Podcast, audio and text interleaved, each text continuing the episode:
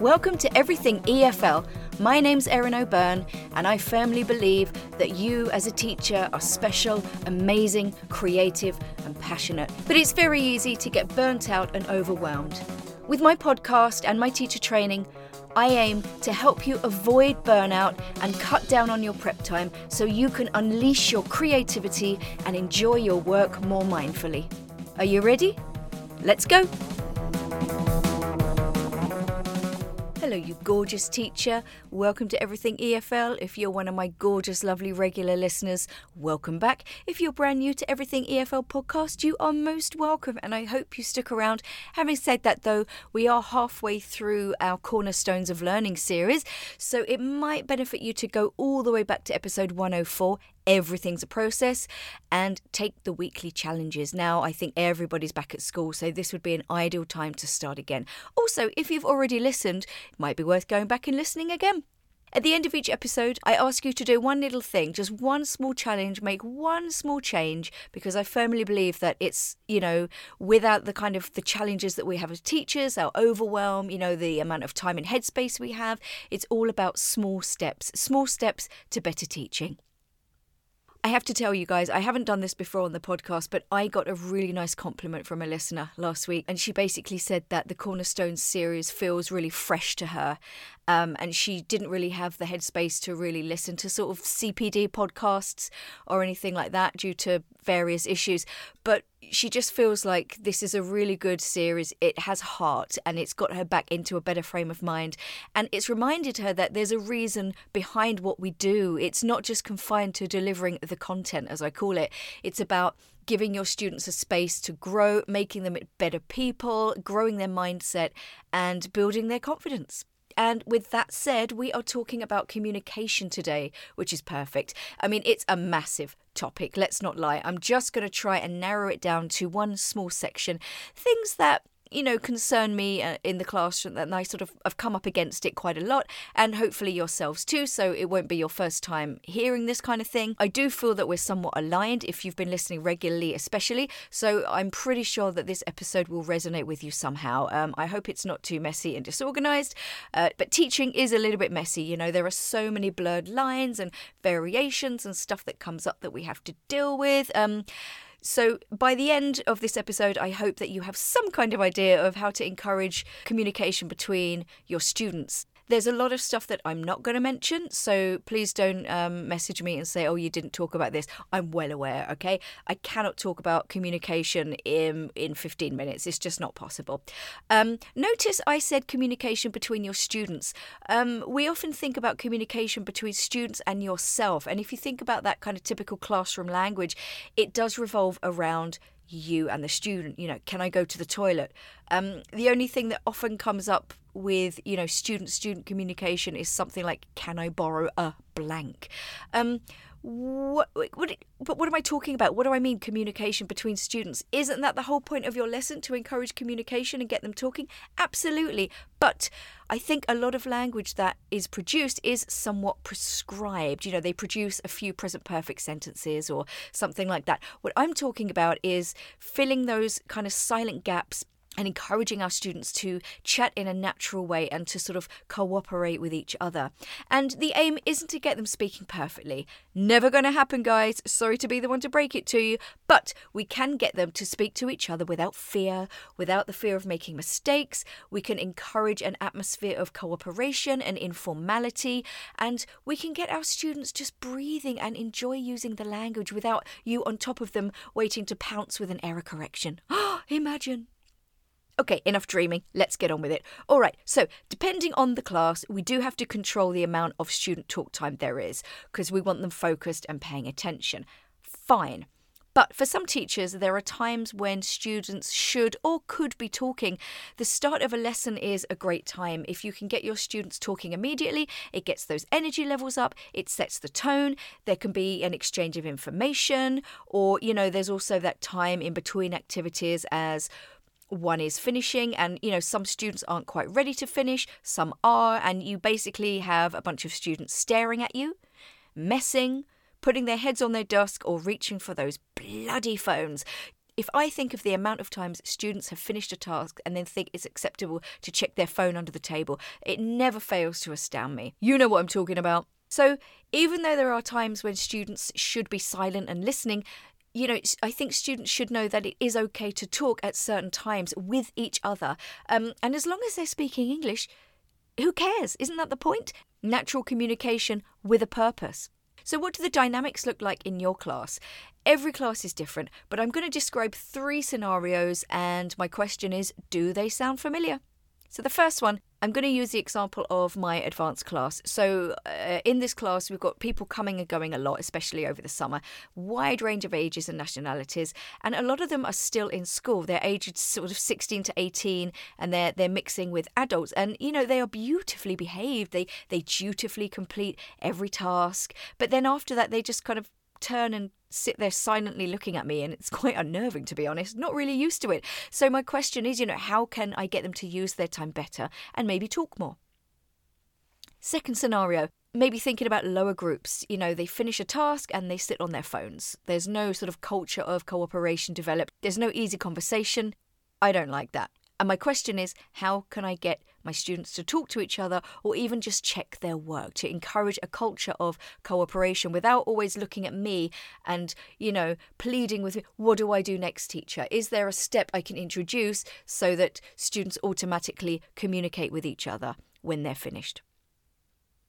And my third scenario is, and this is the most difficult one, it's the students who, who are not really engaged and do the bare minimum. How can I motivate them to talk? And that's what we need here. You know, think about those students who are too cool for school or genuinely uninterested. Is there something we can do to encourage them to have just a little chat? So I'm going to give you some suggestions, but as always, you know your students best and you know what kinds of questions and topics and things they respond to best. Um, and if you don't know that, maybe it's time to find out. Okay, so let's go back to that first group. They do the task and that's it.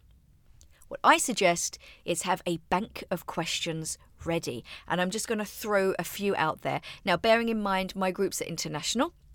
So, again, steal and adapt what works for your group. So, what do you miss the most from home?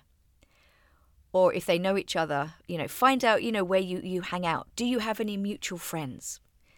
If I gave you $50,000 and a plane ticket, where would you go? Find at least one thing in common that isn't we like or we don't like. Find something else in common. Again, if they know each other, is there that one degree of separation? Where do they go shopping? Do they buy the same stuff? Do they have the same style? Can they compare their clothes? What about the weekend? Do they go to the same places without realizing? If they are in their native country, do they have siblings in the school who know each other or even outside the school who know each other? Pets is always a great topic. Do you have a pet? If you do allow your students to use phones, do they have a picture? What are you wearing? How many pairs of trainers do you have? Older students, what's the best or the worst thing about your job? What would you eat right now? If you could speak to anybody in the world right now, who would you speak to? What about reflection questions about the task or topic? You know, how do you feel after this exercise? What are you still having issues with? Have a chat. Are there any questions you'd like to ask me about this? Can you show each other a photo of something or somebody meaningful and ask each other questions? You know, the possibilities are endless. And like I say, you know your students. So just brainstorm a list of questions. You can either keep them on cards, you can have just a little mental note of them, or you could maybe just get inspired in the moment, which is what I generally try and do. I kind of look at them and think age, nationality, um, have they worked together a lot, you know, and then I throw a question at them, and they're always really happy to discuss it. For lower levels, obviously, this is going to be a little bit more complicated. So you could scaffold the questions and put them on cards. Every time the students learn something new in class, make a few questions and put it on a question card. You can also check out episode 101. There's loads of ideas for beginners there as well, but um, I did make this suggestion. So, I mean, we covered like, you know, basic things like family, pets, jobs. So, you know, what do you do? What are you wearing today? Um, do you have any brothers and sisters? What does your brother do? What does your sister do? What time is it? What's the date? When's your birthday? So, if there's one kind of point, let's say dates, can you think of two or three questions like, When's your birthday? What's the date today? What's the date tomorrow? What was the date yesterday? Um, just again, use your imagination. Or if there's any little grammar point that comes up, like Um, I think I mentioned this in episode 101. You know, when I was getting my students to introduce themselves, my beginner students, they all said something like, I like read, I like cook. And now, obviously, I like plus ing doesn't usually rear its ugly head until elementary, but I created a couple of question cards, which is correct. A, I like read. B, I like to reading. C, I like reading. So you could do those kind of multiple choice grammar questions as well. You could throw those in there. Don't underestimate the repetition of this, especially if you feel you don't have a lot of time for review. Make the most of every opportunity to expose your students to the things they've already, in quotation marks, learnt. Because remember, learning is a process. It has to go from short term to long term memory, and that kind of repetition can really help them get there. Okay, let's think about our second situation. No culture of cooperation. So they kind of reach for their phones um, when it's silence. So they reach for their phones or they don't check their work with each other. So, again, the questions could be good, uh, maybe more meaningful personal questions just to give them a chance to share something with a partner, um, encouraging that kind of, you know, trust building. Not everyone will want to speak, I will say that, and maybe having some silence and reflection time could be beneficial too. Again, choice is really important. Give them the choice. Do you want to sit and go to your happy place and breathe? Do you want to think about what you've just done silently, or do you want to discuss it with your neighbour? So let's talk about something small that can encourage that sort of communication and cooperation. So this is, you know, a very common stage that a lot of teachers do if they have time, of course, after doing an exercise, a reading or a listening or any task that requires working alone and then a feedback stage. Again, you will get some students finishing before others. So, do you ask your students to check their work together? Do they know they can ask each other for help or check with each other? Do they have the phrases to do this and the comfort level to do so? So, again, going back to my beginners, another example, I taught them two phrases Have you finished? Shall we check together? No grammar explanation needed. They understood within the context what that meant, and I encouraged them to use it every time they finished an exercise. And in the end, some of them were using it without looking at the board, just naturally. Again, process takes time and repetition, but stick with it. Be consistent. That's the main thing here. Be consistent, and they will start using these phrases, and they will automatically not look at you or sit and reach for their phone when they're finished. They'll turn to their partner and they'll check their work together. Also, think about the phrase, Are you stuck? Do you need a hand? What two amazing phrases and useful in so many different situations in real life. So, training your students to automatically check together means that also buys time for the slower students, right? And keeps the others engaged. It keeps the faster ones on their toes because you know yourself, even though they finish first, they're not always correct. So, if there's a difference of opinion on an answer, they have to go back and look again. It's a little thing, but it might make a difference. And I do believe, again, small steps, these little things are easier to implement if they're small. They're not overwhelming for you or for your students. But like I said, the key is consistency and routine. Okay, moving on to our final scenario.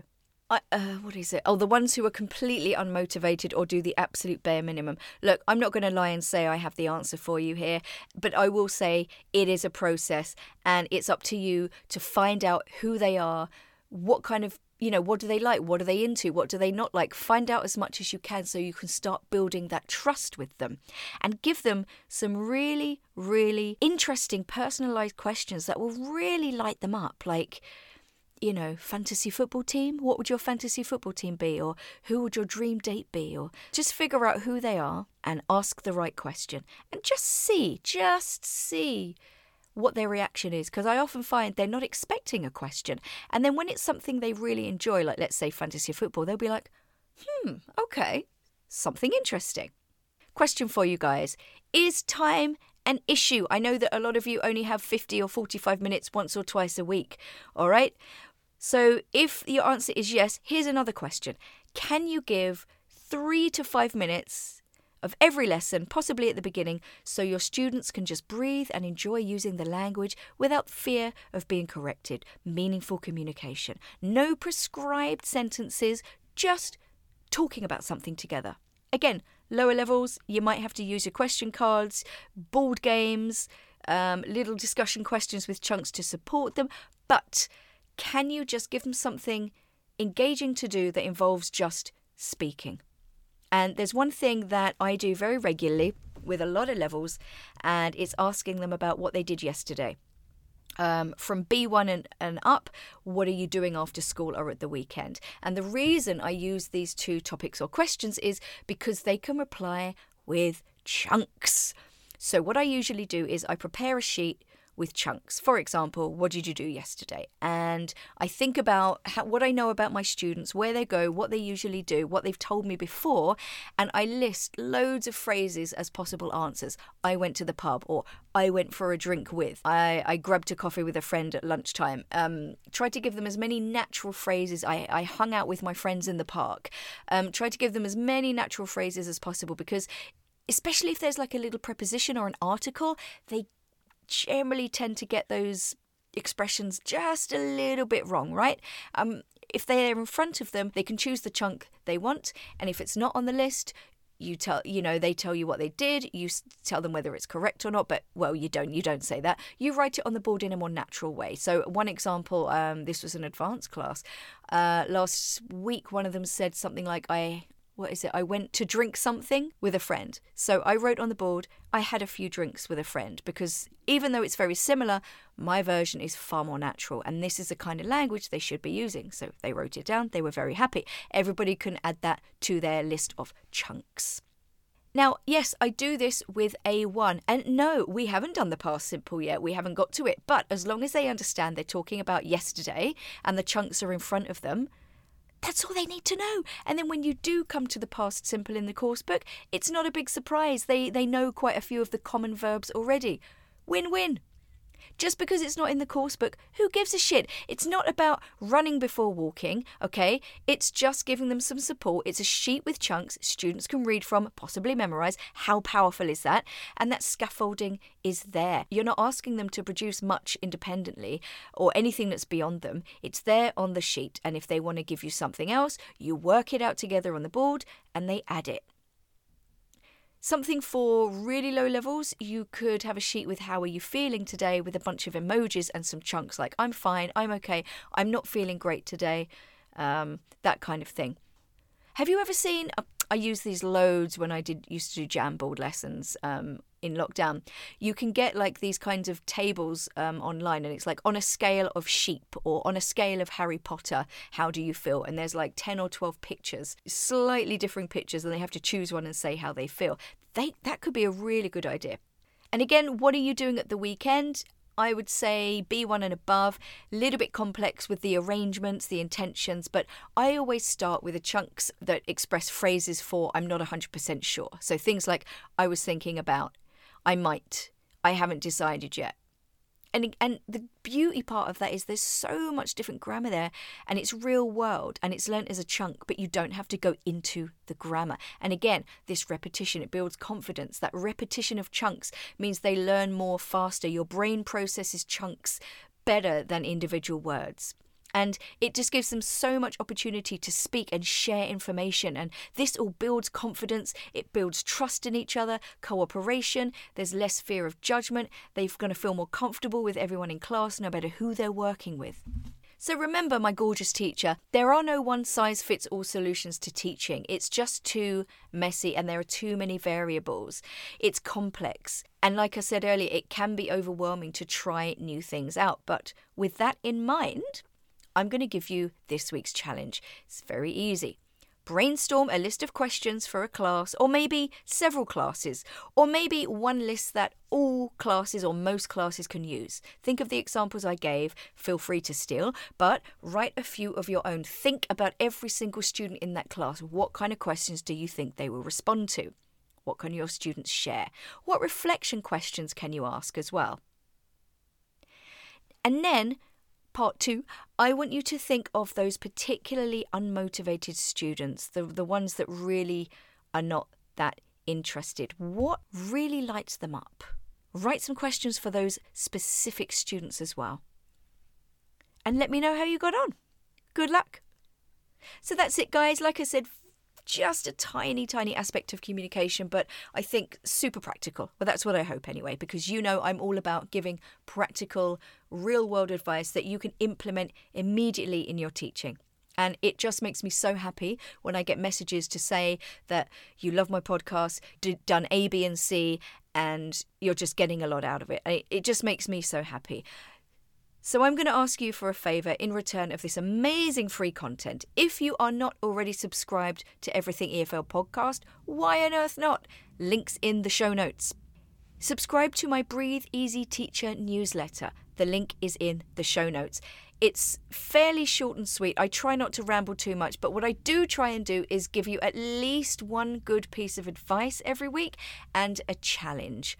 The challenge will be the same as the podcast episode, but in the alternate week when I'm not releasing a podcast, there will be another challenge. But it's always something kind of small, attainable, um, just to try something new that week. Follow me on Instagram and LinkedIn if you're not already. Everything's in the show notes. DM me or email me if you have any comments or questions, or you just need an ear. I'm always here. Having said that, I am on holiday this week. I'm in sunny Mallorca staying with one of my lovely friends. But check out my stories. And also, talking about my stories, if you don't look at my stories regularly, I do post stuff I do in class on a regular basis, like stuff I put on the board or um, stuff my students are doing or little ideas that I have on the spot. So definitely check out my stories as well. So, as always, have a safe and peaceful week and look after yourself and share the love. Bye.